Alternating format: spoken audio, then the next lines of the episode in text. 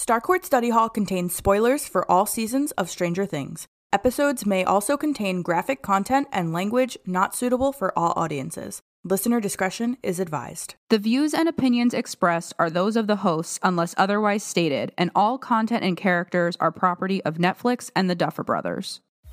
I'm Marina. And I'm Amanda. And this is Starcourt Study Hall.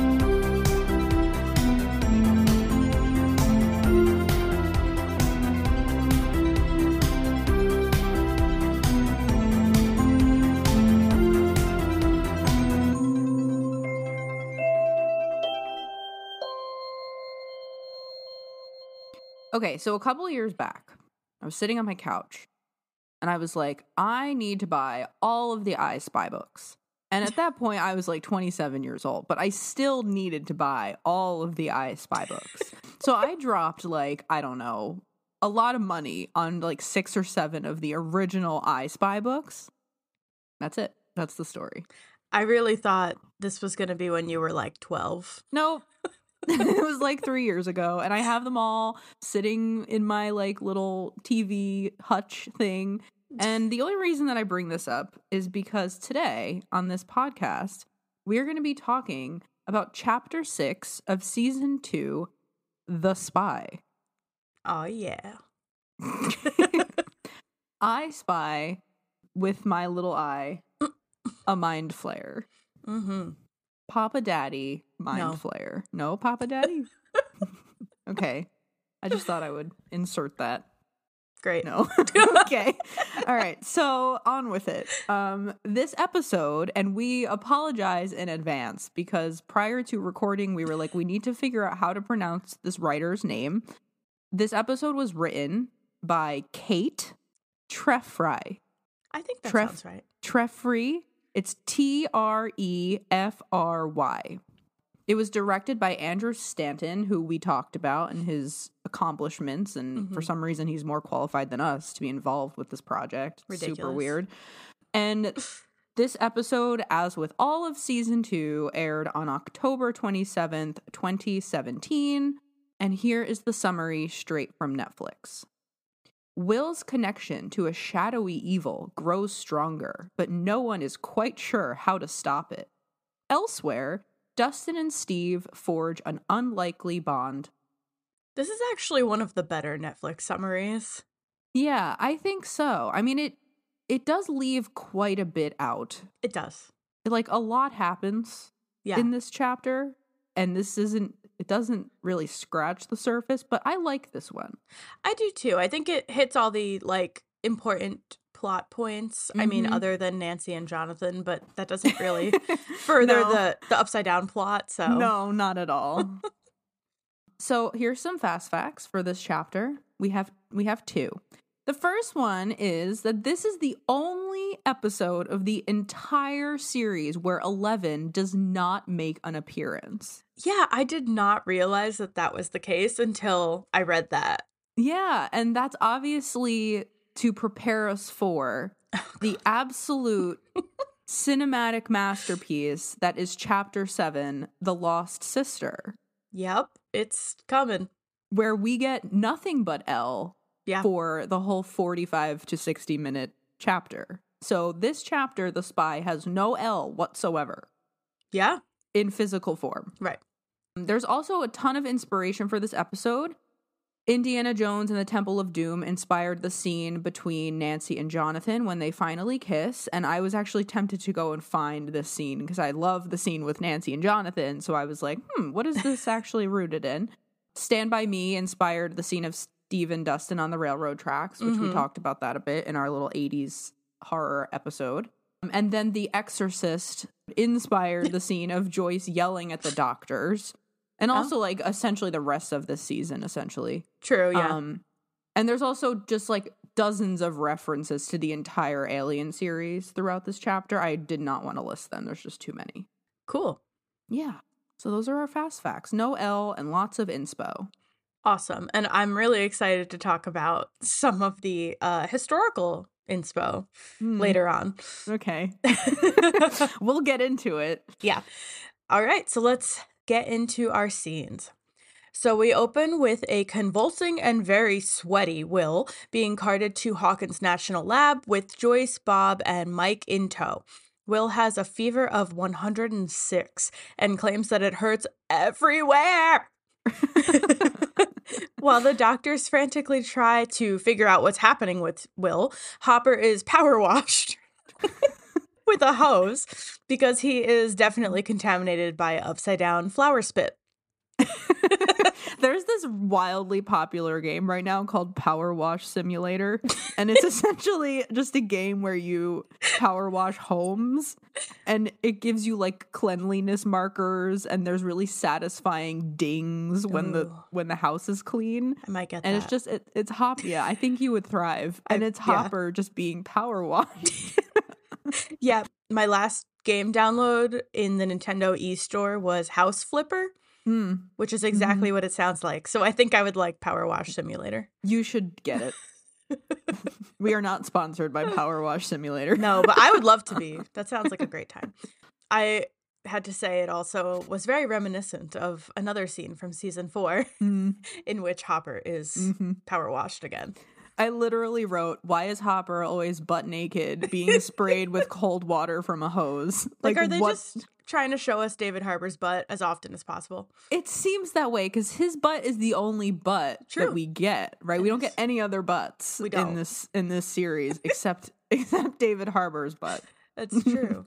and like, uh, you know, the Demogorgon's naked butt because he doesn't wear clothes. Do we see Vecna's butt? Oh, you know what? We do. We do see a Vecna butt. Yeah. Vecna ass. Vecnas, if you will. Vecnas. All right. In Steve's car, Dustin explains the situation with Dart. Steve insists that Dart is just a lizard. Yes, sure, he's a lizard. Uh, but Dustin insists that lizards don't eat cats. Mm-mm. Valid. Well, maybe like a monitor lizard might. I don't know. Sure. At Dustin's house, Steve arms himself with his, or really Jonathan's, nail bat and descends into the storm cellar where Dart is trapped, only to find out that he has molted again and Dig dug his ass out of there. I just would like to start off by saying that I'm so happy that we officially really have Stustin. Like this is like Mhm. Stustin time. The time is now, and we have Steven Dustin, and it's I'm- exciting. I'm also pretty sure we've made it out of Steve being a, a negative character territory. Yes. Like agreed. officially. Yes, this is when his trajectory changes a bit. Yes. He's not like a mean boyfriend anymore. Yes. He Or a bully. No, yeah, he just stops being a bully. Like he's thriving as a dad. He is. He really is. I also love how Steve is like, wait a second, how big? Like in reference to Dart. Yeah. And Dustin like demonstrates with his hands how big Dart got. And it, it just feels funny to me how we had the scene in Dig Dug with Nancy and Jonathan comparing their scars. Oh yeah. Talking about how big, and then we get this one You with know. them like, oh, it's this big. It just feels like a funny little nudge to that, yeah. right? Yes. Also, when they get to the basement, um, Steve is like, "This better not be some Halloween prank." Isn't it like November third? Yeah, you know, it's, it's Halloween. Weekend. Sure. Halloween. Yeah, it's just Halloween. It's just Halloween. It's the, whole whole, week, Yeah. and it's Halloween. It's Halloween. Yes. Why His- is the the molt? I was gonna It's say so It wet. sopping. It Yeah. is absolutely. It is absolutely drenched in Yeah. something. He's moisturized in his own lane. Ah, yes, it's thriving. CeraVe. the D- Dart's skin routine, Amazing. chef's kiss. he's he goes. He's facials. Yeah. He's the most moist boy. He really is. he is moist. The moistest. Ew. I just want to say that the second half of season two, Steve Harrington, is one of my favorite Steve Harringtons Mhm. with the bomber jacket Oh, yeah. and the nail bat and the hair. Like, I am unapologetically swooning Same. right now. Yeah. Yeah. He's so brave. Mm-hmm. in, in mm. yes. So I just I had to say that this is like peak Fativan. I did write uh, that his his hair is very. It's just it's herring Harrington. Ah, Harry. yes. Steve Harrington. Mm-hmm. Stephen Harrington. Just one more thing. Entering the cellar is playing Ooh. throughout this this whole scene of them in the in the cellar and it becomes like a little reminiscent of the upside down towards the end of it. It's like a Right? remix of, of It- the Upside Down. It is. It's only in like the last 15 or so seconds, but it's a completely different song. But it does. It goes into that boingy, the upside down sound. Yes, my very intelligent musician fiance. One time, like this was like before we even did the podcast. One time he brought up how the upside down plays with a different root note under it, which is I don't know. That's what he said. And uh he was like, "Yeah, I'm pretty sure it's in Dig Dug." And we like scrabbled through the episode to find it, and he Oh. was he was right. You scrobbled. we did. We scrabbled. Is that is that different from scrubbing? Yeah, I don't know actually. But yeah, he he like just thought of that one day. And that's his brain. That's what goes I- on in there. That's amazing because I can't even wrap my, my head around that type of thing. I know. Like, yeah, he just came out with that one day. He was like, "Oh, what is the episode where that happens?" And I was like, "I have no idea." it just shows that like everybody watches these things through their own lens. yeah. Like he's true. watching it sometimes through like that musical lens. Yes, because I've obviously watched the show much more than Yeah, he has, but I had no clue what he was talking about. Yeah, that's so cool. I know. So over at the Byers, lab agents come over to photograph Will's wall tunnel map. And Will's drawing of the mind no, sorry, not the mind flayer yet. It's the shadow monster. Uh, yeah, I'm struggling with that too. Yeah. It's the fucking mind flayer. I know. Back at the lab, Joyce berates Owens and the other scientists for being unhelpful and doing nothing. They insist that Will will get the best treatment, the very best, The at very the, best. at the lab. But she angrily asks what the hell they're even treating him for, exposing them for the big idiots that they are. Joyce slams her hands on the table, demanding to know what is wrong with my boy. I think that the scientists saying that Will will get the best treatment at Hawkins' lab and then later getting mad that they're delaying the burn to spare his life is quite contradictory. So true. Like, which is it, my guy? How about what you do- just send him out? Are we treating the boy or are we killing the boy? Right. Pick one. Pick do we do? pick a pick an option. She just absolutely commands this room full of idiot male doctors, and it is Yes. amazing. Not only idiot male doctors, but out of the seven men in this room, there is not one person of color. So true. I noticed that. Which is also wild because we do see people of color working in Hawkins' lab. And we do see women. Yeah, we do see women. They're just not Yep. here. Exactly. Yikes. So that's a that's an L. Yeah, that is an L. Joyce wins Best Mother Award. Every episode she wins Best Mother Award. If only every mother advocated for their children like she does. Seriously, she is relentless. And know. I, also am impressed at Owens' ability to stay calm Mm-hmm. because she is so right and you're right, she is such an advocate for Will. And Owens just is just stays so even keeled the Yeah. entire time. It's amazing. It's the It stress is. ball. It must be It the is. stress ball. Squeezing it. yeah, it works. It does. We should all invest in one. to make Starcourt study hall stress balls. I'm down. Ooh, that's a fun. good. Yeah, that's a good merch item. Okay, That well, is- Well, add that to the list. Noted. I also I have another one actually coming up in the next scene that I think I think we could make. okay. All right. All right. So next scene, Jonathan, Nancy, and Murray make copies of Owen's confession tape and package them to be sent to several big newspapers. As they celebrate with some vodka, Murray insists that they stay the night. Jonathan asks if he can sleep on the couch to avoid sharing a bed with Nancy, which is highly amusing to Murray, who can't believe that these two have not addressed their sexual tension or their feelings for one another yet. He calls Jonathan out for his trust issues, teases Nancy about Steve, and brings up the real shit, which is shared trauma, and then casually goes to bed, leaving nothing but emotional shrapnel in his wake. Wow, that was beautifully written. Good job. Thanks. Thank you. I need it is a curse to see so clearly on a shirt or a mug. or a sticker. Mm, So good. I identify strongly with Murray's character. Wow. It is a curse to see so clearly. I love I that. that is so good. Right? We need to be writing somebody hello. Yeah, we need to- write this down. we need a list. secretary. I know, where where is that person? Where is my dog? Come secretize. Yes. Secretaries. That's Yeah. a great one. Right? It is a curse to see so clearly. Yeah, we're gonna start a note. I'm gonna a note. A note. So I googled the address of the Chicago Sun Times, which was on the envelope. Uh-huh. Okay, it is historically accurate. Cool. Okay. However, the building for this particular newspaper that existed was demolished in 2004 Oh, and says since moved. But the current address, you ready? I'm ready. Is currently occupied by Trump International Hotel and Tower. I when I googled this address and I got that, I was like, "What the fuck is this?" Oh, great. Yucky. So I just I and, and that's why I dug a little further because I was like, "There's just no way. There's just no. There's no. There's no way." And that's when I found out that the original building was demolished and erected in its place was this great. place.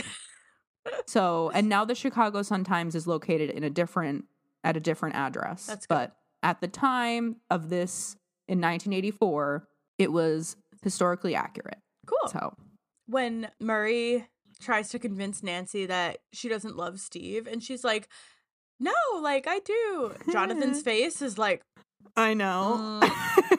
"Okay." I know. Both of their faces when Murray is making his points about the other one is Yeah. just it's like it's they're it's pretty funny. They look afraid right? as Murray is psychoanalyzing them. Because it's all right. It is. It totally is. I don't know how. He just reads and and he does the same thing in season 3 with Yeah. Joyce and Hopper. They also have no issue selling each other out. Right. Like really when we talked about I know we literally just talked for 90 whole minutes about this, but when when um Murray. Murray is like name name and Jonathan's like Steve.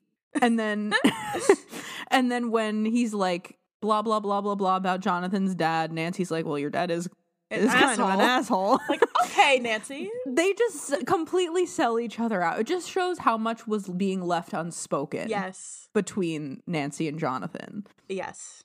Yeah. Did you so happen to catch the poster on the wall in Murray's bunker? The one that says they're watching you? He's watching you. Yeah. And I just thought it was funny in an episode called The Spy, Oh, yeah. But also in the context of them sleeping together. it's like there's no privacy in this bunker. Wow. That's so true. yeah. But yeah, it is a curse to see so clearly. Mm, I'm with you, mhm. Murray. I Yeah. I feel like I am pretty decent at reading people, and it's annoying actually. That is a great. I love that. It is so good. We need to figure out where are we putting it. Yeah. Can we put it? Is it legal? I don't know, I but don't we're know doing either. it. We're we. I'm starting a list of potential little merchy things Oh. that we can just make for ourselves. We totally can. We can. For Christmas, I had made sweatshirts with Starcourt Study Hall on them Mm. just for me and Marina, there you and go. it's our own personal merch. But if if you guys are interested, maybe we can. yeah, for sure. Yes. All right. So later that night, Nancy and Jonathan lay awake in their separate beds, both frustrated by Murray's accuracy. They meet up and initially dismiss him as drunk and out of line, only to awkwardly go back to their separate rooms. Not a minute later, Nancy leaves her room again to find Jonathan standing right at the door. He kisses her frantically, and she looks confused, only to eagerly return the kiss. The makeout sesh continues as they fumble back into Nancy's room and slam the door behind them. The first lie plays and it is beautiful and we'd love to see it. I feel like I need you to do like a like an audiobook of like like like a smutty audiobook. Oh god. No. I don't you just read that so well. Thank you. you know, it was probably because I was concentrating really hard because I didn't like reading it. I am uncomfortable. So I am concentrating hard. Jonathan's pajama pants are giving overlook hotel carpet. Oh, I did not notice that. I mean, it's not a great look, but they are very overlook hotel. If you Wow. don't know, that's from The Shining, and the carpet from The Shining is iconic. So Yes. Okay. Jonathan's PJs are haunted.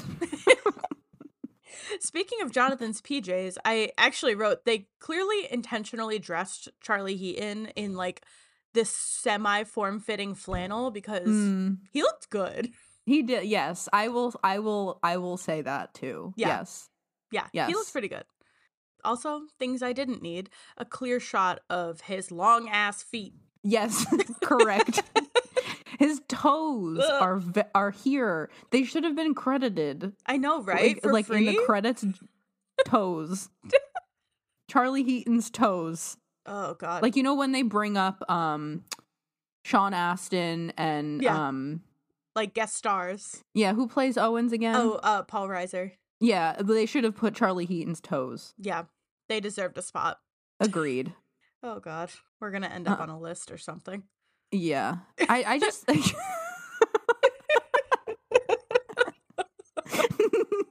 Not a toe list. oh, oh no. we have spent too much time discussing toes. We have.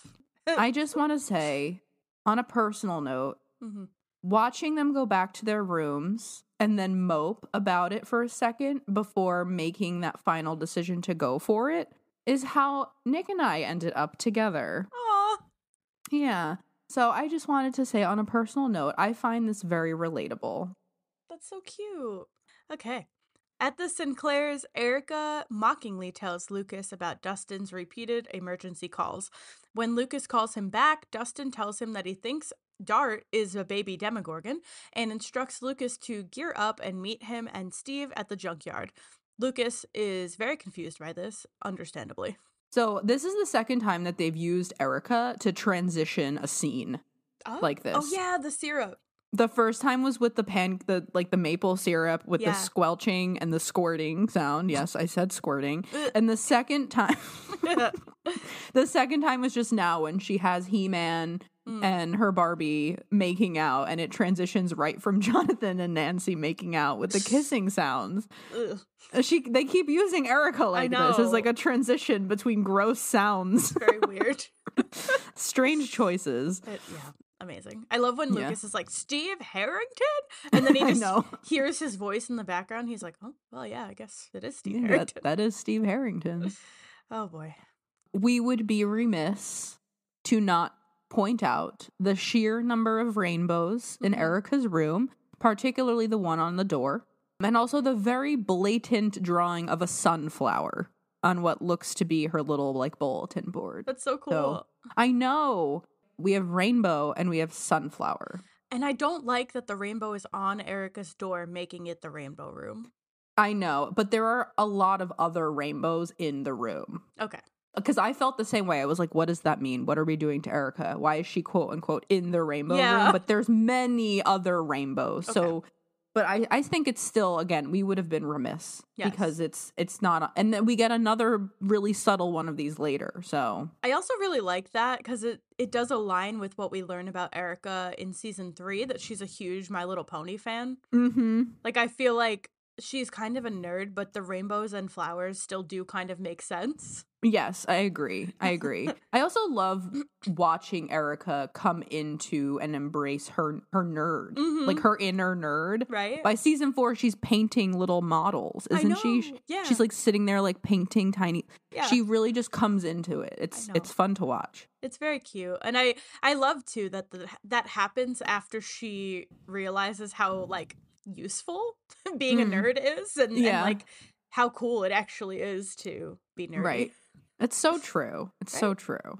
Where did all this meat come from? Great question. Did they go to the store? Like And how is it already cubed? we don't. Right? do they just buy it cubed? That's pretty expensive It's got to be. to buy I it like to. that. I have to assume that Steve provided the meat. Right. Yeah. Yeah. Okay. Nice. I don't know what is funny about that. they do sell it cubed like that. they they do to make like kebabs and stuff. or like skewers. I don't know. This has been Butcher Class Yeah. with Amanda.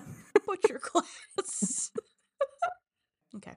Back at the lab, hmm. Hopper pukes into a bucket, and Owens clears him to be released from quarantine, which makes perfect sense. Great. Yes, he's puking, but he's fine. Owen then shows Hopper the now massive Mother Gate. It is absolutely huge, or as Owens calls it, impressive. And it has burrowed dozens of feet underground to the point where the lab crew excavated a pit to view it. I have a paragraph. Oh, okay. Okay. Are you ready? I'm ready. Okay. Halloween happens on October 31st in Right. Trick or Treat Freak, right? Yes, and usually in real life too. Ah, yes. Thank you. Sorry. Nancy and Jonathan decide to cut class on November 1st to go to Radio Shack and call the Hollands in Mhm. the Pollywog. Okay. They arrange to meet Mrs. Holland at the park tomorrow, which would be November 2nd at 9 a.m. yes. Then, on November 2nd, in Will the Wise, they attempt to meet Barb's mom at the park, but they are intercepted by Hawkins' lab. It's November 2nd, okay? Nancy and Jonathan then drive to the motel at the end of Will the Wise and spend the night of November 2nd, as seen in Dig Dug. Right. Okay. At the end of Dig Dug on November 3rd, they arrive at Murray's, and in The Spy, we see them hook up, spend the night, and wake up on the morning of November 4th. Okay. Okay. That means that the majority of the events in The Spy are occurring on November 4th. All of this to say that Nancy and Jonathan were shown Mothergate on November 2nd, and by November 4th, it is this massive rift Wow. that we see in The Spy. So they dug out a whole ass pit, installed this elevator, and Mothergate grew that much in less than 48 hours. yeah, I guess so. That's true. Like, how? I don't know. I feel like I feel kind of dumb, but like I don't really understand what the Mind Flayer's end game was in possessing Will, to be honest. Hmm. Right? What was he trying to do? I never thought of that. Right? I don't know. I just accepted it. I was like, yep, that's what we're doing in this show. I always did too, and uh, but like now I'm like, why? What was the I mean, point? Is it just is it just a means of accessing the human realm to start the dominance, like to Yeah. start the hostile takeover? Is like was he just like one point of Hmm. and I mean, I go back to the exorcist. Like why Regan? Yeah. of is it was it just a hostile takeover and it like it's just a, a i mean i don't know why do demons ever possess anything Yeah, I don't know, cause like, but the Mind Flayer like had the Demodogs though as like little minions, so I don't know. But Maybe- how much could the mind flayer have done his maneuvering i guess what i'm asking is how much of a role did will being possessed play in the mind flayer moving forward with his motives or Hmm. operations and then i guess if we want to take this one step further is this the mind flayer Mm. possessing will Yeah. And then if that's the case then it wouldn't the motive would be to get to El right if it was vecna yeah. using will as a vessel to get to El Maybe. i don't but it's a great question i don't Maybe it has to do with like in season four with Vecna, how they say he's able to make gates because he makes a powerful psychic connection with his victims. So Hmm. maybe it's the psychic connection that's allowing the gate to grow. I love that All right, thank you.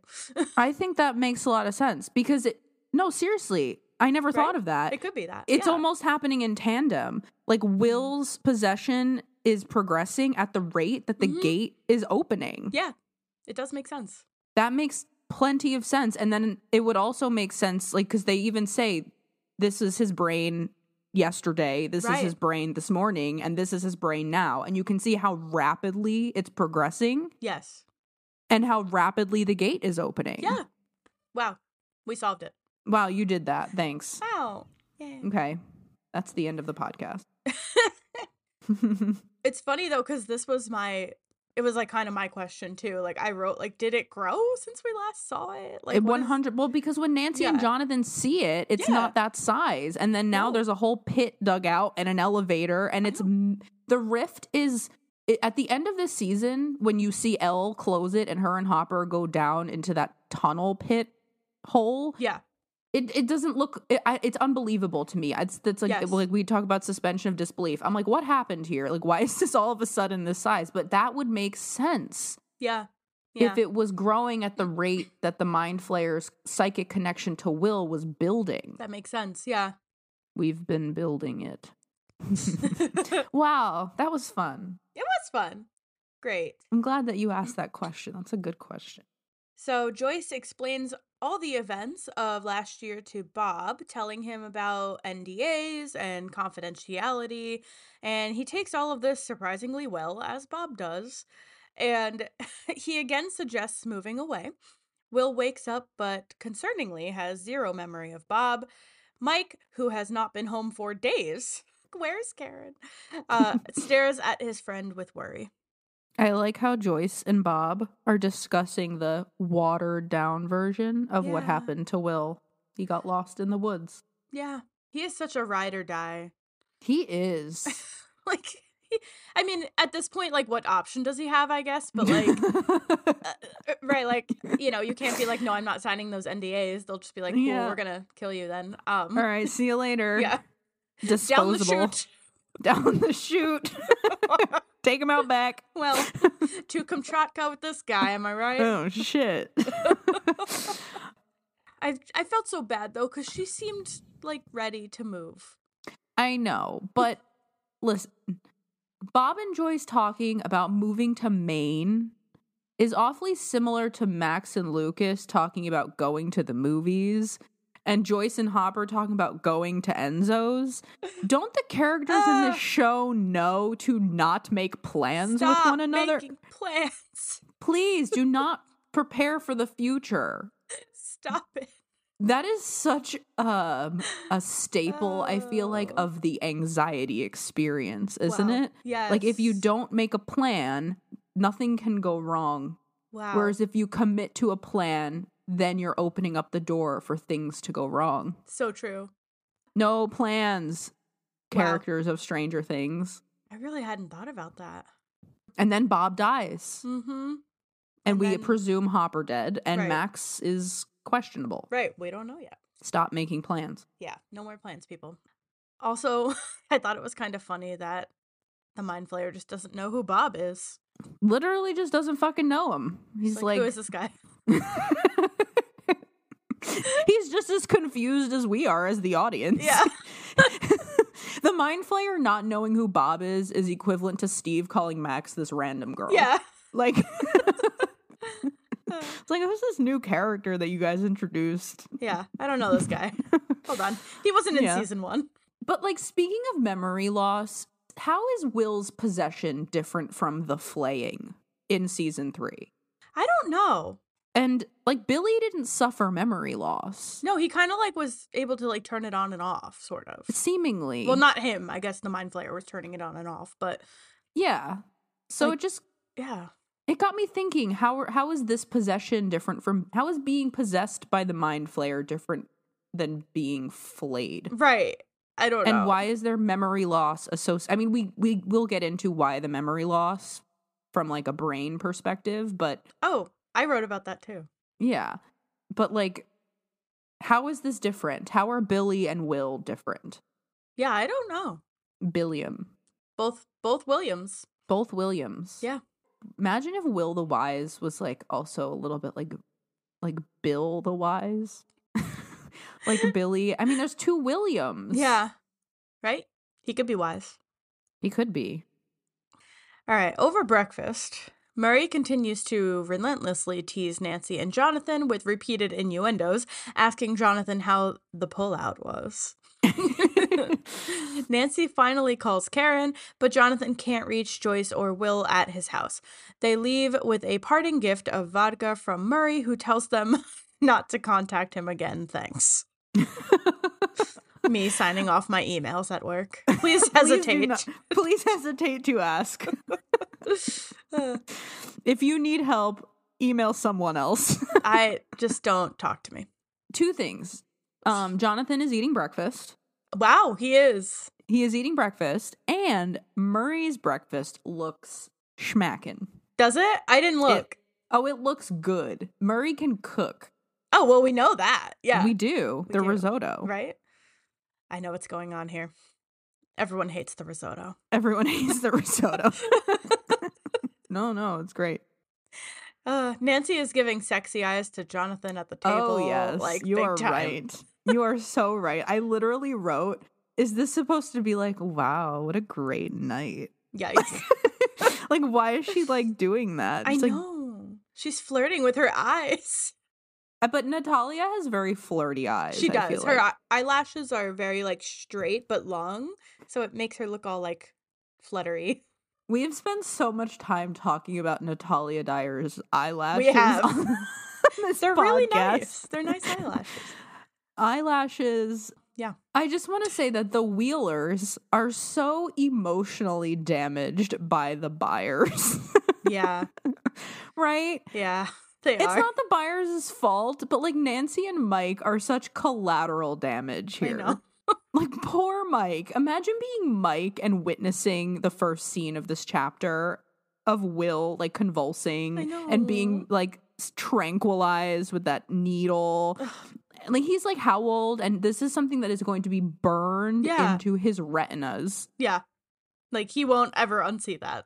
Can't unsee. And he's what, 13? Yeah, like this kid's a bit scarred for life so many times. Just a wee bit.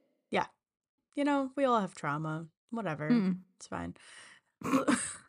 everything's great. Lucas goes to Max in order to prove that his story was real, but he almost encounters Billy, who is the the picture of health as he pumps iron while smoking a cigarette. Of Hmm. course, we love multitasking. Max sneaks out her window, hops onto Lucas's bike, and the two make their escape. So round and round Yes. by a band called Ratt, Ratt. With two T's. with two T's Yes. is playing as Billy works out. Like it had to be a band called Rat. Oh, Like for Oh. Billy. I didn't even think of that. I'm sure the Duffers didn't either, but Yeah. like Rat. Yeah. Wow. Come on now. Wow.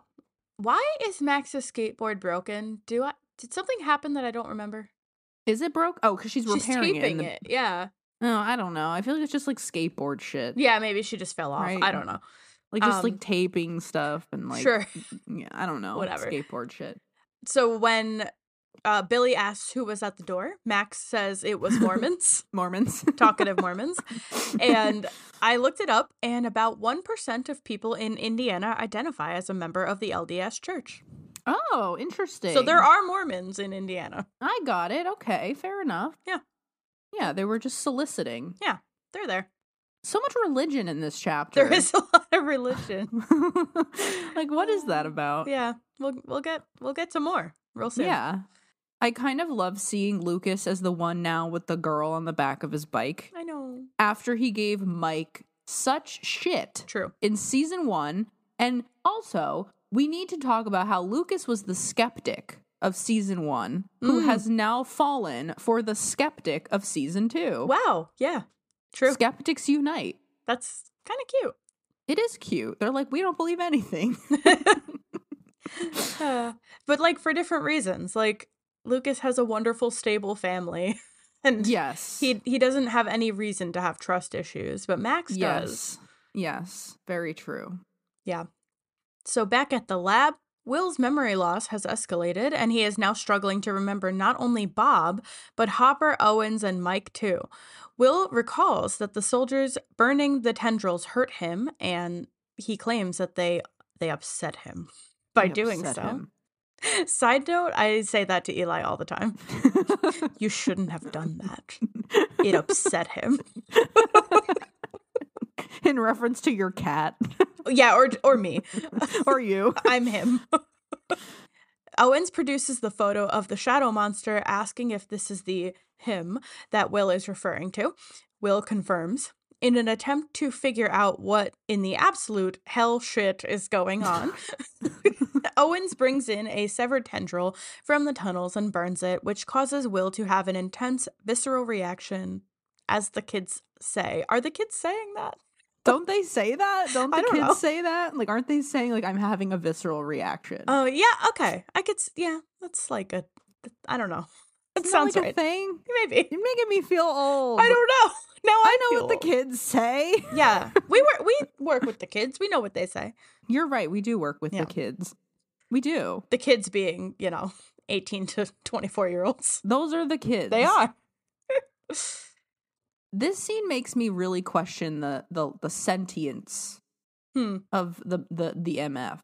The The, the This. MF. This MF. This MF right here. this mind flayer.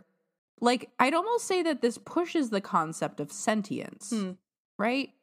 Because there's like a motive and a revengeness. Yeah, that's true. There's revengeness is totally a word, revengeness. yeah, there's like a mal- a malice. Yeah, he has. He's holding a grudge. He's literally holding a grudge. This asshole is holding a grudge. And I don't know, sentience to me, that's like another layer to it. Right. Like, what is sentience exactly? It's an awareness. Yeah. I Googled okay. it. Okay. Because I was like, what is sentience exactly? And does it include motive Mm. and plot? I don't know. I, I'm not sure. But for some reason, the mind flayer having a concept of revenge gives me beyond. This is more than sentience Yeah. to me. I agree. There's something else at play. Yeah. It's Probably a Vecna. yeah. Which I, I, don't want to talk about it. Yeah, I'm not ready. I'm not ready. My body is not ready. No, my body is definitely not ready for that. Oh, I like that the mind flayer is like Mike, yeah. Friend. and then with Bob and Hopper, it's like, who is that? Mm, Who is this man? Gross. Ew, men. I never thought of Will's forgetting of people as a mind the mind flayer forgetting. Yeah.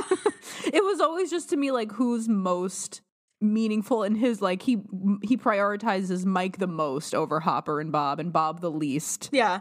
You know what I mean? And then Joyce the most Right. because he ultimately doesn't forget. But it's funny to think of it as like the mind flayer. But who the fuck are these people? Yeah. Hold on. Wait a minute. Hold on a second. I don't remember these guys. Just one minute there. I also like to think about when Hop or when Owen shows Will the drawing of the mind flayer and he's like, "Is this him?" I like to think that the mind flayer is like, I mean, I didn't think my head was that big, but okay. yeah, I guess. I mean, this isn't like the best representation of how I see myself, but if this is what this little boy has conjured, then yeah. Yeah, close enough. I mean, it's pretty good. It is, it's really good. It's really good. Like Will's really good at at doing that. Yeah, his photographic memory is Mm. like on point. There you go. All right, so in the hallway, Owens attempts to scientifically explain Will being possessed, comparing his condition to a virus and pointing out the hive mindedness of it all. Joyce asks him what happens when Will can't remember anything anymore, but Owens has no answers. Literally nothing. He just, Not nothing. he's trying his best. Yeah. But I don't know why he keeps pretending this is like a normal illness. Uh, That's a good point. Like I even wrote his in I I commend his insistence on Right. keeping this as scientific as possible. Right. Like in a way, it's like respectable that he's like he's trying to he's trying everything he can to explain this in a way that he knows how to treat, I guess. Mm. Maybe that's But to it. your but to your point, it also makes no sense. right. Like Owens, you know what you're dealing with in the basement of this building. Like Right. clearly this is beyond your your medical and scientific horizons. Right. like we are dealing with something beyond. So why do you keep trying to fit what's going on with Will into this box? I know. I don't get it. I really don't. A great yeah, that's a that's a good point. I don't know. Yeah. We do get our first hive mind hmm of the series here. We do. Our We've officially- reference. We've we've entered the hive mind. Yes, we have.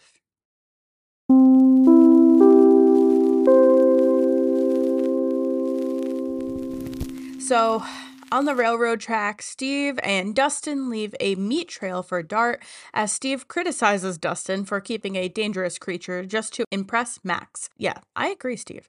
Hmm. Lazy Boy plays as Steve explains how to properly woo a woman. So, here we go. Step one act like you do not care about them. Step two, use Farrah Fawcett hairspray. Step three, wait for the sexual electricity.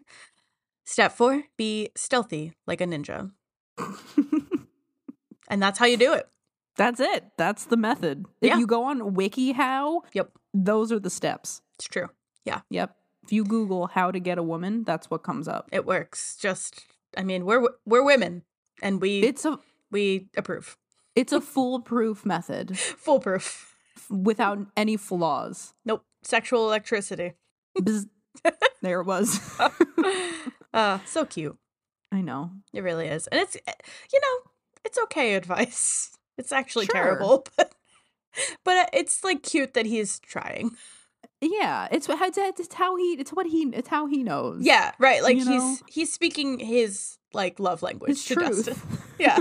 he's speaking his truth. yeah. Good for him. So I did a tiny bit of color symbolism Ooh, here, Okay. just because we have the very yellow gloves worn by Steve and Dustin, Hmm. and then we have the same yellow on the marking flag that you Oh. see Interesting. to yeah to mark the rot. okay. So I just looked up like yellow, just just yellow. Okay. Um, yeah. And yellow in a positive context is associated with friendship. And I just thought that it was nice, like that they were wearing these gloves and this is like a newfound friendship that they have. Why am I tearing up? I know. What's going on? I'm know. to change that. I'm And then the yellow of the flags in a negative context, we all know what like yellow means. It's always like a caution. Mm-hmm. So I just thought it was like there was just a lot of yellow going on, and it just didn't Yeah. feel like it was by accident. That's really cool. I like that it's both friendship and caution, Oh yeah, right? Like yes, we're, we're keeping each other safe. We'll put it that way. yeah. I also think that's when you when you broaden that a bit and you think about the rest of this chapter, like you have Mike and Will's friendship kind of tested here because Mm. he knows that his friend is compromised. So it's like while you have this friend, he now has to proceed with caution with his friend. Right. Oh, Who's now possessed by Yeah. a mind flayer? that's tough when that happens. I hate that. That happened to us once. Yeah. Possessed It by was a a mind. hard time. It was. Amanda was possessed by a mind flayer. Yeah. It, was, tough. rough. we got through We it. We did. We made it. We got through it all, and here we are. All right. Wrapped in a blanket in his truck outside of Hawkins' lab, Hopper calls El on his Morse code radio and apologizes for their fight. He emotionally tells her he doesn't want her to get hurt, he doesn't want to lose her, and she needs to eat real food, not just Egos, and make sure you eat all the peas, even if they're mushy and gross.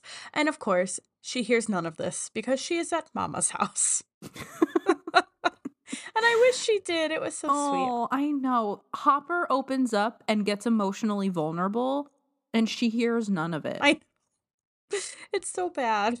like this doesn't happen often. El, I know. like he struggles. Re- he does a lot. He's on the struggle bus. Yeah.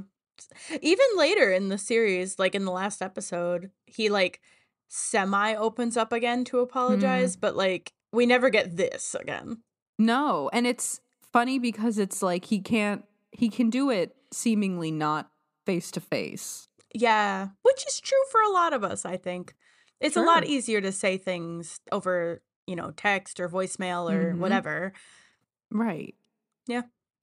So I had to bring back this reference from an earlier episode where Hopper's about to apologize outside of El's room, like right after their Mm. fight, and the light is coming through the slats, uh, Mm. like in the wood, uh, into the cabin, and you can see like the dust particles floating, and it's it's very like pretty. Ooh. Like ambient, and uh, when he's issuing the apology, and we get the shot of the empty cabin, the Mhm. lighting is like that again. It's the same. Yeah. Yeah. It's very pretty. I do like that. That's a good catch. Thank you. I think it's also kind of really heartbreaking that Hopper thinks that El has been waiting for him for two days to I come know. home, right? Yeah. And she's not even there, so No. it doesn't matter. But on his side of things, he's like, oh my God, she probably hates me, or she thinks that I'm staying away Right, because I'm mad at her. Right, that I abandoned her. Yeah. yeah. It's just so sad.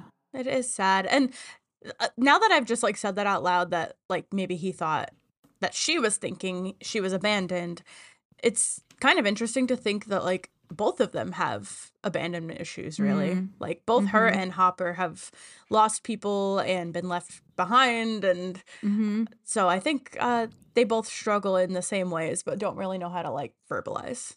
Yeah. And the other part about this scene is that Sarah's hair tie on Hopper's wrist is really apparent. Yeah. So the fact that all of this is happening and he's like confessing and Yeah. saying sorry and we're talking about abandonment and losing people and you have this hair tie really prominent. Hmm. I think it's it's there for a reason. I agree. All right. So back inside, the scientists and Owens view imaging of Will's brain, which seems to be showing more and more abnormalities by the hour. Owens demands suggestions, but the scientists are concerned with the gate's growth because they haven't been burning it to avoid killing Will. The scientists seem to think Will's life is worth keeping the gate in check, but Owens does not like that. Also, his brain looks like a scary face. It does. It's creepy. It is. I don't like brain imaging. It's very creepy. It's too symmetrical, Okay, interesting. right? I don't know. Brain pictures, they're so symmetrical. kind of creepy. I've never had like an MRI or anything done, but I'd be interested to see what my brain looks like. It probably looks like other brains. It does. It's probably pretty similar to like most brains. yeah. Yeah. You probably have like an average brain I I think so. I think all right. standard Yeah, standard model, the standard model. the generic. Brain TM. It's like the Kirkland brand. bowl and basket. that won't make sense unless you have ShopRites as your Oh, yeah. supermarket. But Oh right. Yeah, those are like only in the Northeast, I think. For Yeah. the most part. Right. Amazing. Bowl and basket. Uh I like when Owen says, say that to me again. Yeah, which so I thought about this a little bit, right? Because I think that it's at this point when our feelings about Owens begin to change. Yeah. Right when the other doctor says um then quite frankly Sam, it kills him. And then and then Owen says like you said, say that to me again. Yeah. Like right now as viewers upon first watch, which we can never be again, Right. right? With no context of the future, we're continuously comparing Owens to Brenner. Of course. Still, he's the tool bag in the white coat Yeah. at Hawkins. And I think he already comes off like less villainous than Brenner. Mm-hmm. But this scene, I think, shows us the value that Owens places on human life, which is like a stark contrast to the carelessness we see with Brenner Yeah. Where Owens is like trying to desperately save one life, like Will's one life. Brenner was willing to kill four children, Mhm. Will included, to get El. Very true. Yeah, so I think at this point we're kind of weary of Owens, but then we start to shift because we're Yeah. like, okay, this guy is not fickle and like careless Yeah, with human life. He's siding with Joyce basically, and Mhm. he's he's now basically doing what Joyce was doing in the previous scene, being the only advocate for Will in the room. Yeah. And we don't have anybody yet in Hawkins' lab who we can, as the audience, identify as on our side. True. So now we finally feel, I think, like Owens is on our side. Yeah. Uh, I just briefly wanted to talk about the limbic and paralimbic systems that Mm. they mention. They show when Will's brain scan and they show uh, like two areas that are inflamed and they refer to them as the limbic and paralimbic systems. So those are responsible for emotion, behavior, long-term memories, and Mhm. processing of sensory input. There you go. Yeah. That's why Will has no affect, and that's why he's losing his memories. Wow. Yeah, so interesting. And interesting too that it says long term memories because weirdly enough, like he remembers Joyce and Will and Mike, Mm. which would be long term memory, but then he Mhm. doesn't remember the people who would likely live in his short term memory. Where does the short term memory live? I don't know. Let's see. Short term memory in brain. Prefrontal cortex. But isn't that part of the limbic? I thought. Because we talked about the Yeah. prefrontal. Amnesia can result from Oh. damage to brain structures that form the limbic system, okay. which controls emotions and memory. So maybe there's a gener- generality to Mhm. memory and it's not specific to long term. Yeah. Maybe. Maybe it's just memory in general. Yeah, because we talked about the prefrontal cortex in uh, our lobotomy episode, Mm-hmm. which, yeah, I think it can damage either long term or short term. So Yeah. it's all connected. Cool. All right, in Will's hospital room, Joyce grows impatient and angrily attempts to speak to Owens to no avail. Will dials in on the guard's gun, but Mike interrupts his reverie. Will snaps out of it and insists to Mike that he thinks he knows how to stop the shadow monster. And judging by your face, I think you have the same question I do, which is what what is the gun about? What the fuck does the gun have Yeah, to do with anything? Why no did he like like I don't- that's right. him dialing in. Yes. I, I yeah, I, I I didn't write the question, but then reading you hearing you read it, it just like I'm like, what does anything have to do with the gun? Yeah, like my guess, my only guess really was that like the mind flayer uh like these maybe he's thinking like these guys want to hurt me because they have a gun or like he recognizes them as the soldiers, quote unquote. Mm, So mhm. like he's like, "Oh, I can get revenge on these guys." I don't know. yeah, it's. I would love to know what the actual logic was behind that decision because all we can do is sit here and guess. Yeah. like I, I had the same thought as you. Like maybe it's like a identifying a threat Mhm. or identifying those who hurt him. Yeah. Like oh, it's those guys. But then there was there were no guns at the scene. It was it was flamethrowers. Right. So I don't I don't know what the connection is, honestly. Why does Will zero in on the gun? Tell us. No clue. So Steve and Dustin arrive at the junkyard, and journalistic instinct plays yet again, even though the song doesn't exist until season four. They pour the raw meat all over the place, and Dustin stares longingly at Max as she and Lucas arrive on his bike. Dustin finally learns that Lucas told Max about the events of last year, but Lucas assures him that she didn't believe him anyway. Steve, Lucas, Dustin, and this random girl start pre- prepping the junkyard for battle. Why is the only one who's helping me this random girl? it's like thank you, Steve. He's like so genuinely annoyed. I love it. yes and he's he's also like i just feel like that is literally the audience this entire season so far Yeah. like we were not receptive to max immediately and steve is like this ra- steve is always breaking the fourth wall Yeah. He kind like of like in season four right with the flashlights when he's like how did everybody get a flashlight Yeah. you know that the audience is always like how the fuck do these fucking kids always have flashlights yeah. Because steve is just always breaking that fourth wall That's very true. I think in season four, he also like kind of dogs Dustin a little bit about making sure he has batteries for his walkie talkie. yes Yeah. yeah yes Um, I think Walken and Hawkins is playing here. I could be wrong. Like when uh yes it is It you're is? right Yay. yes yes yes yes i did i wrote that yes nice. I can identify music too sometimes. yay I'm not as good at it though. i'm not doing it from just my brain sometimes i am but most of the time i'm i'm looking it oh, up okay. i'm like to know. sourcing it yeah i would say like 30% of the time i'm like there's that one but Yeah. then the other 70 i'm sourcing it And as we get further into the other seasons, like at least for me, it's going to be less and less because Mhm. I know the season one soundtrack so much better. Yeah, I'm starting to really appreciate the season two soundtrack though. This watching this and like Yeah. getting to know the music, it really is good. I might have to like give it a give it a solid Yeah. listen. But before we move on, I just want to make note that all of the cats are officially out of all of the bags. Oh yeah. There's no more cats in any bags. They're all out. Darn. Lucas, no, no more cats, Oh man. including Mews. Yeah, that's true. Mm, no more cats. Lucas knows that Dustin was hiding Dart. Yeah. Dustin knows that Lucas told Max everything. mm-hmm. Jonathan and Nancy are finally hooking up. Great. El is on a truth adventure. She is. Everything is coming together. Wow. So true. Yeah. And the well, kind of truth is being revealed to a bunch of major publications as we speak. There we go. Yeah. Blowing this shit wide open. We sure are. So Jonathan and Nancy return to the Byers' house to find it empty and covered in drawings.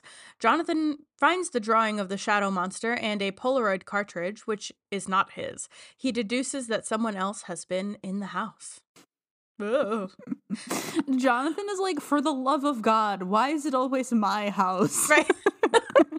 it's like, oh my god, not again. I've really started to think of Jonathan as just like a on the ride. Like, oh, Nancy, can we please just relax? And oh, why is it always my house? Which is funny because that's kind of the role that Will takes on in season three. Yeah, can we just play D and D, please? Yeah. Yeah, I I said something similar that it kind of takes me till this episode to realize that Jonathan and Nancy literally have no idea that something weird is going on. Like outside but- of their quest. But you see, when Jonathan can't get through Yeah. to Joyce and Will, that's something you watch it go off in his head. He's Mhm. like, "There's something. Something is up. Something Yeah. is afoot Yes. for sure." Danger afoot. Yeah, and I think this is also a nice demonstration of Jonathan's intellect. We Mhm. get like a good Jonathan's like this isn't my cartridge. Yeah. Something is something is fishy, something is stinky and fishy. And Stinky you know, fishy. there's maps and drawings all over my house. Yeah. Poor Jonathan. Well, he, yeah, he's really good at putting two and two together, much like Nancy is. Yeah. They do I share liked that. This I liked us I liked being aware of their dynamic more in Mhm. this watch through, like watching Jonathan actually do things. Yeah. So, back at the lab, Will uses the Polaroid photos of his map to identify a large open space in the tunnels. He says the shadow monster doesn't want them to see there, and he thinks it's important. So, before you get into your thing, Yes. which I'm very excited for, uh, I have one other shirt idea, and Ooh. it is Hey, jackass, why don't you do us all a favor and shut up? Isn't that what Hopper says? Yeah, Hopper says it to one of the random scientists. Seriously though, like we were all thinking it. I know, it was so Every- great. Every time a scientist spoke who wasn't Owens, I was like, "Shut the, shut the fuck well, up, shut the- up. STFU, Right? dude. Nobody asked you. Who even are you? If you were one of Voldemort's minions, you would have been hmm. Avada Kedavra three times already. oh, Avada Kedavra, Avada Kedavra. like the one guy in in like right when they're going into the Battle of Hogwarts, and he's like, Hmm. "My lord," and he's like, "Avada Kedavra." if anybody is interested, go onto YouTube and find Voldemort laughing for like ten hours straight. It- literally, yeah. It's this just the same clip played on repeat for 10 hours and it will make you smile if you care. That's so fun. Yeah. I'm glad he's happy. All right, let's do this. All right, let's do this, y'all. All right, everybody sit down, buckle in, get out your Bibles. this is officially a cat- a catechism course. Oh my goodness, we're going back to back to elementary school here, huh? All right, so I'm going to preface this entire rant by saying that Amanda and I are not religious people. We do not observe or participate um, in anything. However, we were both raised Catholic. Yes. Um, so we have this foundation of information in our brains uh, for this exact reason. I realized Like Writing literally this- just for this. writing this episode that the reason that I was put through four years of, of Catholic school and the reason that Amanda went to CCD and Yes. joined youth group was all to lead up to this moment. Yep. I totally joined youth group for that reason. That was the reason why Amanda joined youth group. Um, but yeah, we are not we don't subscribe. Um, we texted stop a long time ago. Uh-huh. So let's get into it. At this point, we have this shot of the table in Hawkins' lab, and all the scientists and Will and Mike and Hopper and Joyce and Bob are all standing around this table. And all the pictures are laid out on it, and you get this like kind of wide shot of them all. And it is very much intentionally giving the Last Supper vibes. Heck yeah. Yeah. Um, and we did post this to our Instagram last week because I just couldn't help myself. But it is quite literally down to the hand gesture of the man on the right side Mhm. of the painting, um, which is if you're sitting in Jesus's chair, the left side of Jesus. Okay, we're gonna talk about Jesus. Go Google a photo of the Last Supper if you don't know what the hell I'm talking about. Yeah. Okay. So, according to the Britannicas, and for those of you who don't know, The Last Supper is a Christian Renaissance painting by Leonardo da Vinci that depicts the final meal that Jesus had with the 12 apostles before he was arrested and crucified. Okay. it depicts the moment that Jesus declares that one of the apostles, Judas, will betray him. Okay. Not So there are two ways we can look at this. Number one, Will as Jesus and Owens as Judas. So spatially, this makes sense. Hmm. Jesus sits at the center, roughly where Will is sitting, and Judas sits three to Jesus's right, which is the left side of the painting, Okay. in about Owens's spot. So it's not a perfect parallel, right? Because we know that Will is the betrayer in this chapter, not Technically, yeah. Owens. Yeah. But under this interpretation, I think we are simply meant to understand that there is an act of betrayal underway, Mm-hmm. right? Also, if Owens is sitting roughly in Judas's spot, what does that eventually say about Owens, Right. if anything? Like that. That scares me for season five. If he's Yes, like- still with us. Yeah, like will Owens betray at some point? Yeah. right? The second way that we can look at this, which I actually like better once I thought of it, Mm-hmm. was that Mike is sitting, it, it would be Mike as Jesus and Will as Judas. Mm. Now, where this interpretation comes in is when you consider the controversy. There's a whole controversy surrounding this painting and the depiction of Mary Magdalene Mm. in the painting. Now, some believe that the figure immediately to Jesus' right in the painting, so the left of the painting, is Mary Magdalene. If you subscribe to this belief, that makes her the only woman present in the painting. Mm-hmm. Now, in our still from the chapter, we also only have one woman, Joyce, Yes. present, right? So if we use Joyce as our point of consistency, that makes Mike Jesus, not Will, because Joyce is immediately to Mike's right as Mary is to Jesus Right. right? So with Mike as Jesus, we actually get Will closer to Judas's spot in the scene, which is obviously more in line Mm. with what is about to occur. Mike is the one who realizes that Will has set a trap, Jesus, and Will as the betrayer, Judas. Interesting. Yeah. And in regards to this interpretation with Mike as Jesus, I also think it's important for us to remember who is most often depicted as Christ like on this show, because we've talked about this. El is often the savior, Mhm. right? So, with Mike as Jesus in this interpretation, is it possible that Mike is supplementing for El? Like, Mm. remember that she's entirely absent from this chapter. This is the only chapter we don't have El. So, Yeah. do we need to fill the savior void? And is the most reasonable person to fill that void Mike? It, yeah, I mean, it could work because I'm looking at Jesus as more of like a sacrificial Mm-hmm. figure. Um, Sure. like it could go either way, I guess, but like in a way, Mike does sacrifice himself later when Mm. he realizes it's a trap. Like he's he's running in guns a blazing, like to go Yeah. warn these people. So like in a way, he is kind of sacrificing himself. I guess that could work, but I'm not sure. I feel like the other, in- well, I don't know if you'll get to this other interpretation of Will kind of being both. Will being both the betrayer and the savior. Yeah. Well, in this in this sense, I mean the betrayer and the sacrifice. Okay.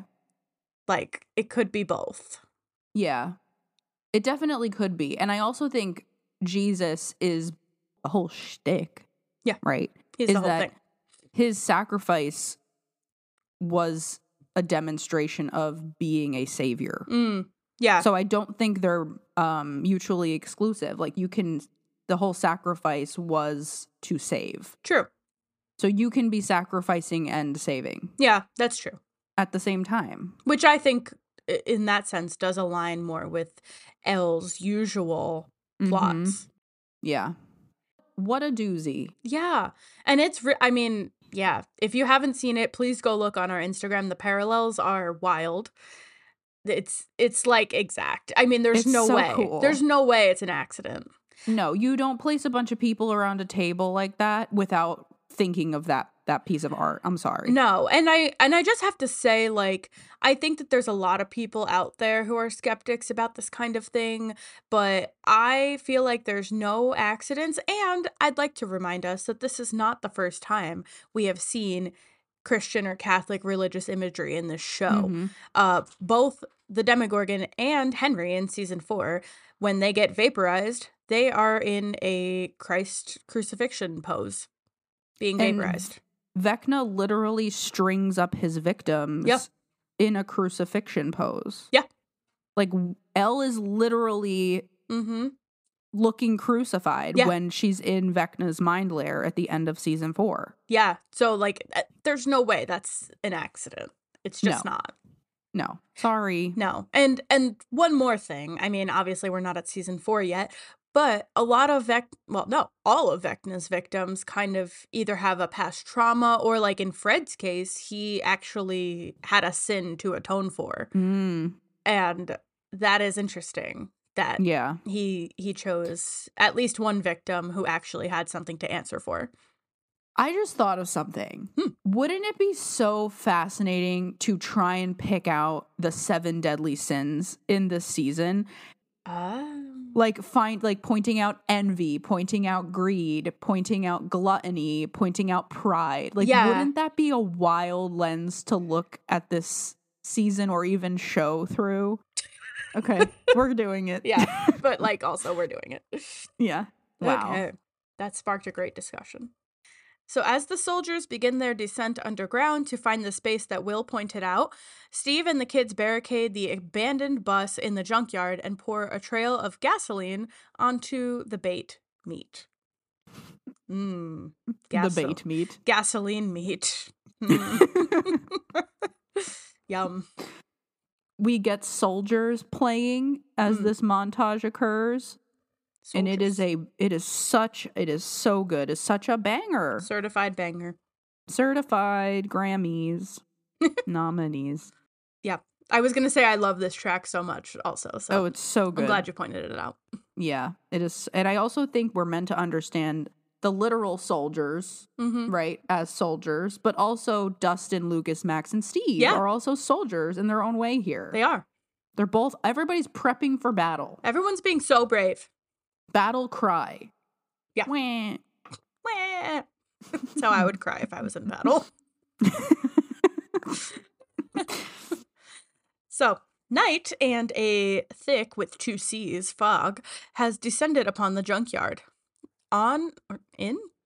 On or in the school bus? I don't know which is it. I don't know. You could be on the bus or in the bus or but like you could be on the bus if you're like sitting on the bus, like on top of it. well, that's Like, right. yeah. Like Max and Lucas are on the bus. This is like online versus in line. What do you say? If you're like waiting for something. on. Yeah, I think I would say I'm waiting online too. But I think I would say I'm waiting in line if it's moving. Isn't that weird? So when the line is stagnant, you're on it, Yeah. but once it starts to move, you're in it. yes. Okay. Yeah. So are you are they on the school bus because the school bus is stagnant, but if Mm. they were in the school bus going to school, they would be in the school bus? Maybe. I don't know. In this case, I feel like to be on the school bus, you have to be like in the seat on your way somewhere. I don't know why it's backwards in my brain. I don't know. Prepositions, Yeah. am I right? They're dumb. Stupid English. Don't end sentences with them. It's bad. Why did we get degrees in that? I don't know. Stupid English. Uh, so anyway, in the school bus, I'm gonna go with in. Dustin calls Max an idiot after she asks if the Demogorgon was just a bear, and Steve commends his smoothness with the ladies. Max retreats to the roof where she opens up to Lucas about California, her parents' divorce, and Billy's abuse. She confesses that she never wants to be like Billy and apologizes for being a jerk. Lucas assures her that she's nothing like her brother, and the two share a sweet moment before being rudely interrupted by a loud roar. So I Steve is just giving like such bad advice. like he's not reading the room at all. No. No.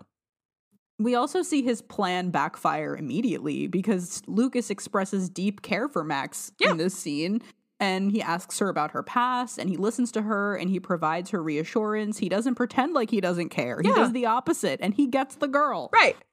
Amazing. Bad Steve. Yeah, terrible.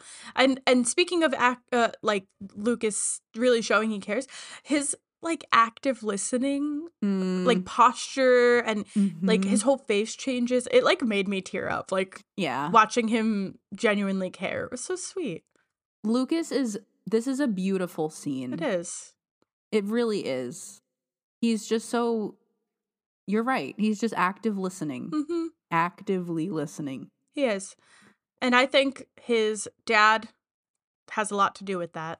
I think his parents have been Mm. good good love role models for him. Agreed. Right? Yeah. They're the only happy couple in the whole show, so or, or happy married couple, I guess you could say. Yeah.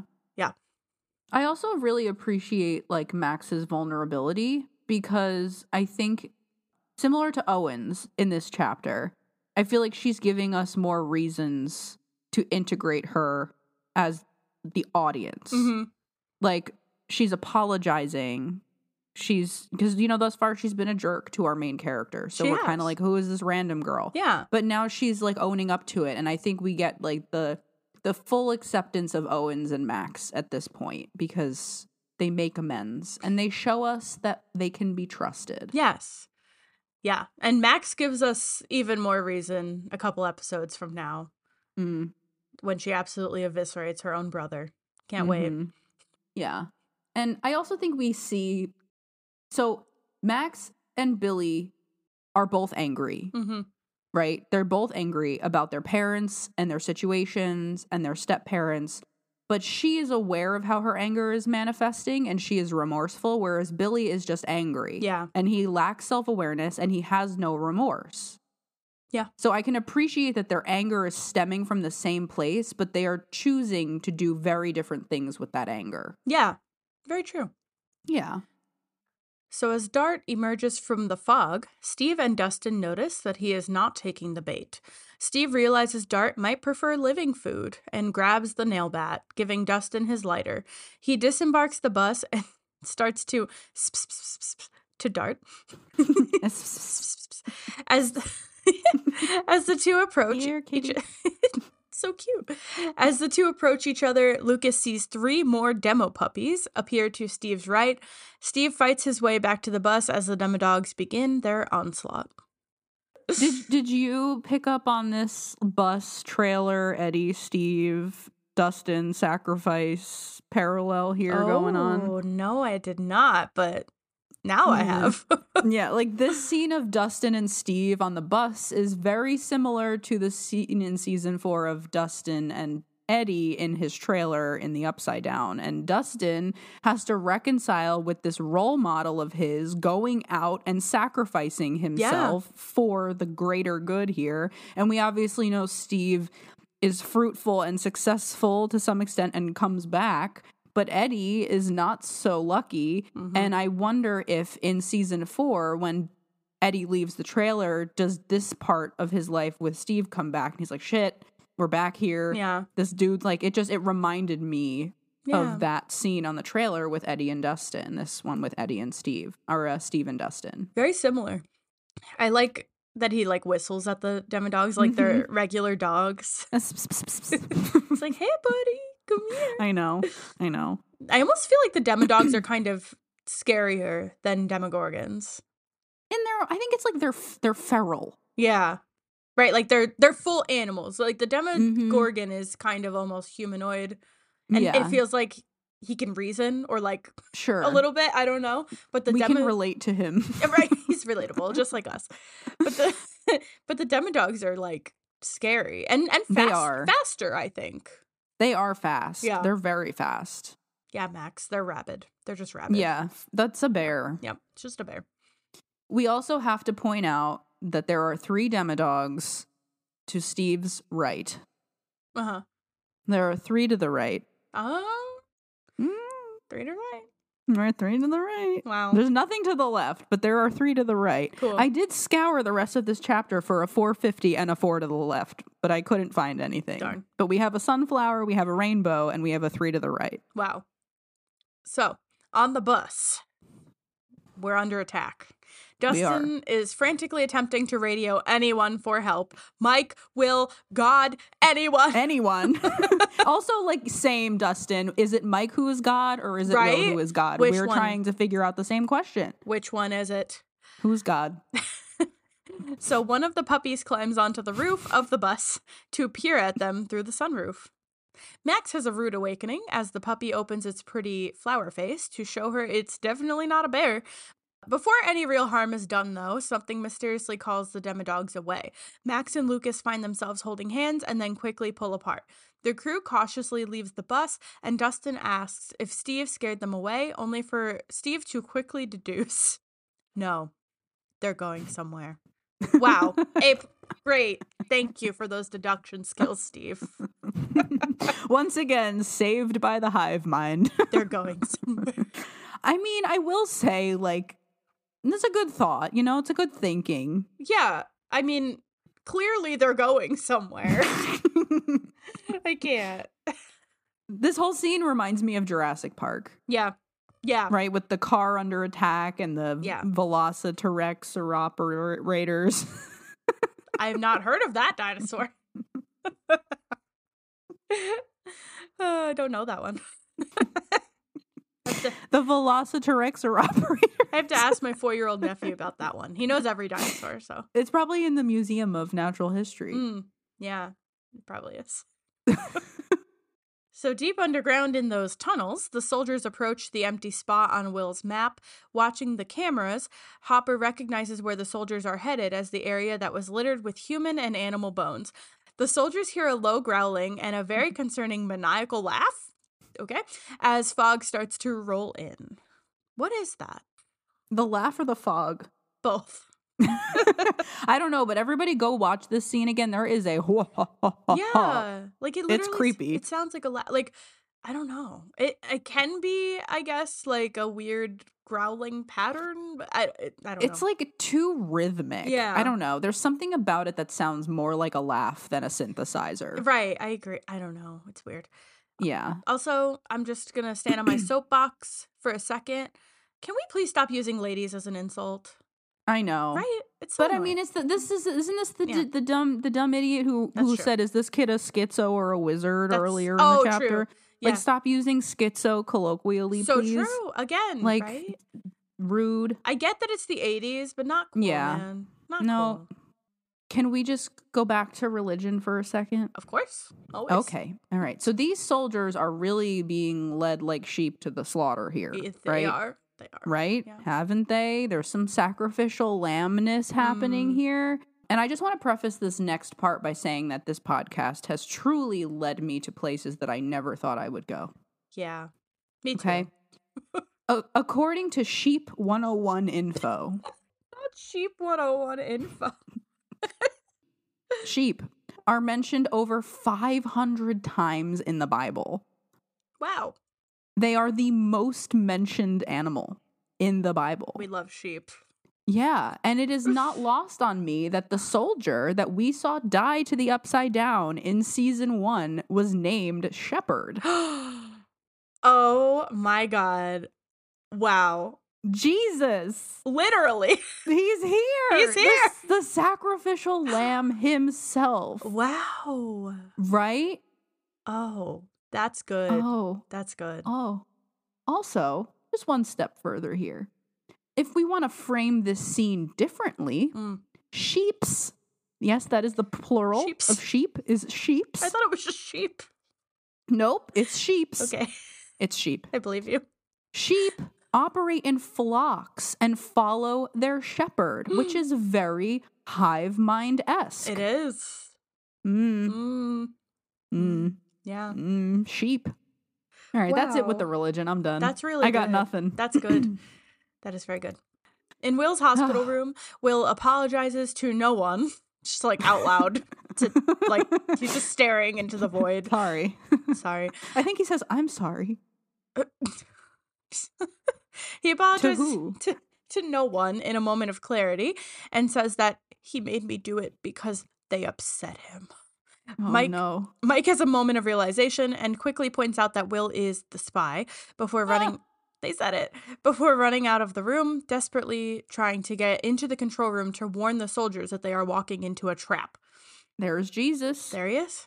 warning us about the betrayal. Yep. Dozens of blips start to appear on the radar. Blip. Blip, blip, blip, blip, blip, blip. Um, it's season four. Oh yeah. You know what? When they're in the car.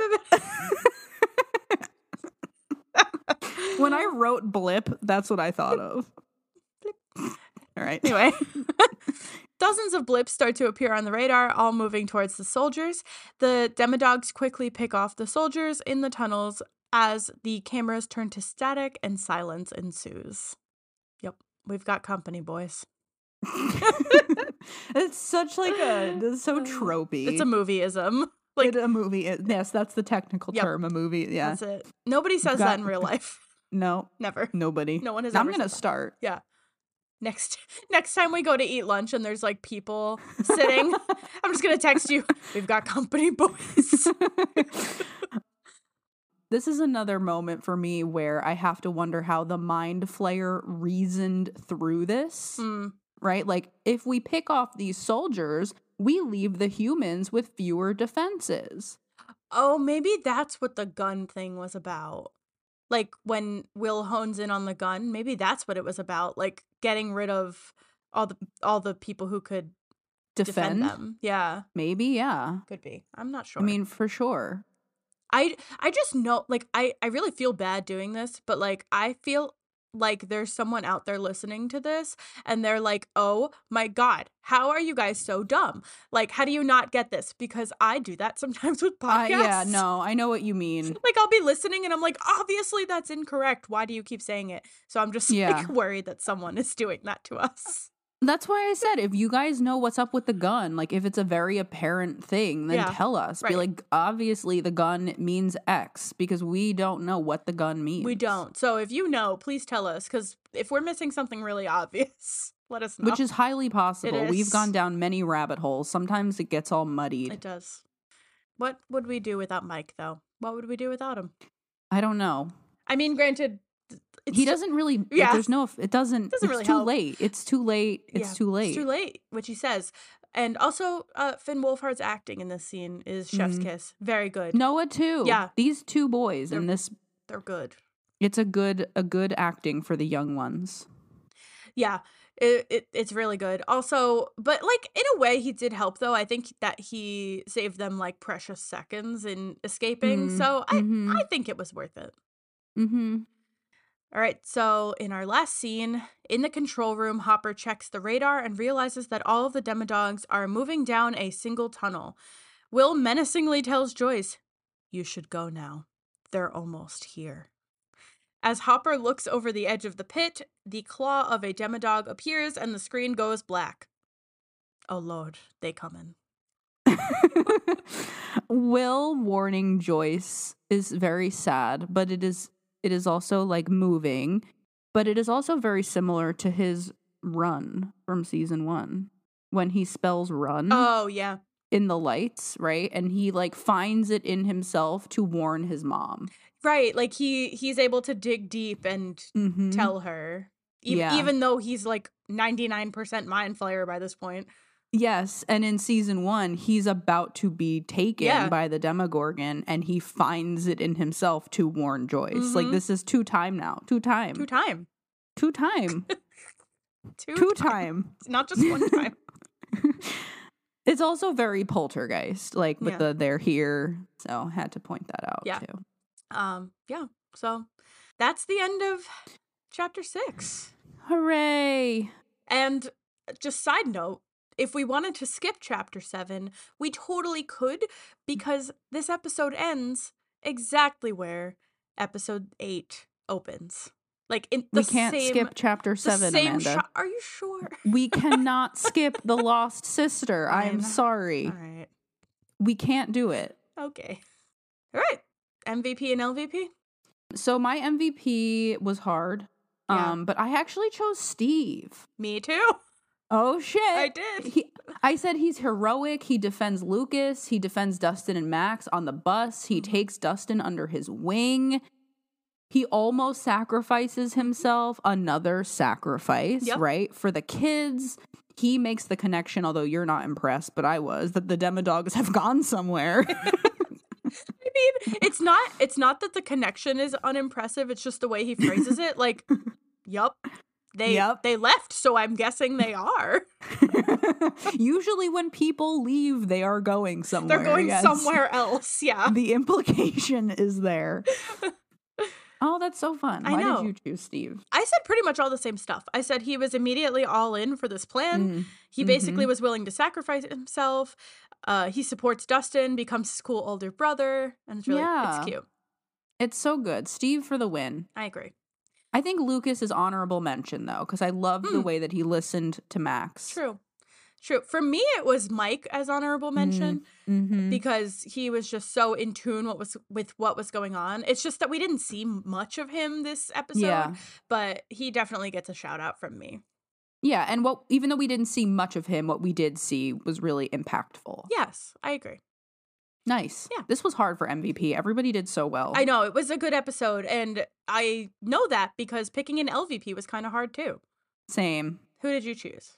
I chose Will. Okay, I sort of did too because I said, "Can I pick the mind flayer?" so like, It's just the same thing. yeah, They're they're the same picture. yeah, same. It's the same picture. So yeah, I chose Will. Like I know he can't help it, but he's a he's being used as a vessel for evil. Yeah. That's not good. We don't like that. No.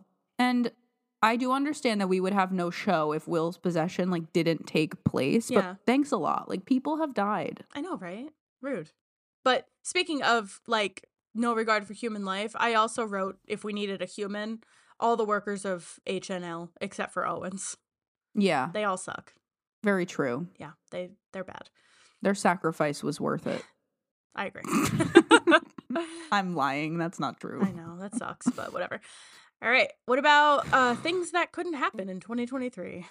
I only have one thing, and it is that Steve and Dustin might not have ever crossed paths or become friends. Oh, I love that. That's terrible. I know because of cell phones. Because Dustin would have been able to reach somebody via cell phone, probably, Sure. and he wouldn't have needed to team up with Steve. And Steve probably wouldn't have even shown up to the Wheelers. no, he could have just texted her. Yeah, God, That's so romance is dead. true. Romance Thank dead, God it was 84. I know. We wouldn't have Stustin. No, I know. We'd never get Dustin. I love that point. This was a sweaty episode. We were busy. It was a very sweaty episode, very sweaty and religious. Sweaty and- and and Will is about to get very sweaty and religious. Yes, he And is. Our next chapter episode, I'm so excited. Mhm.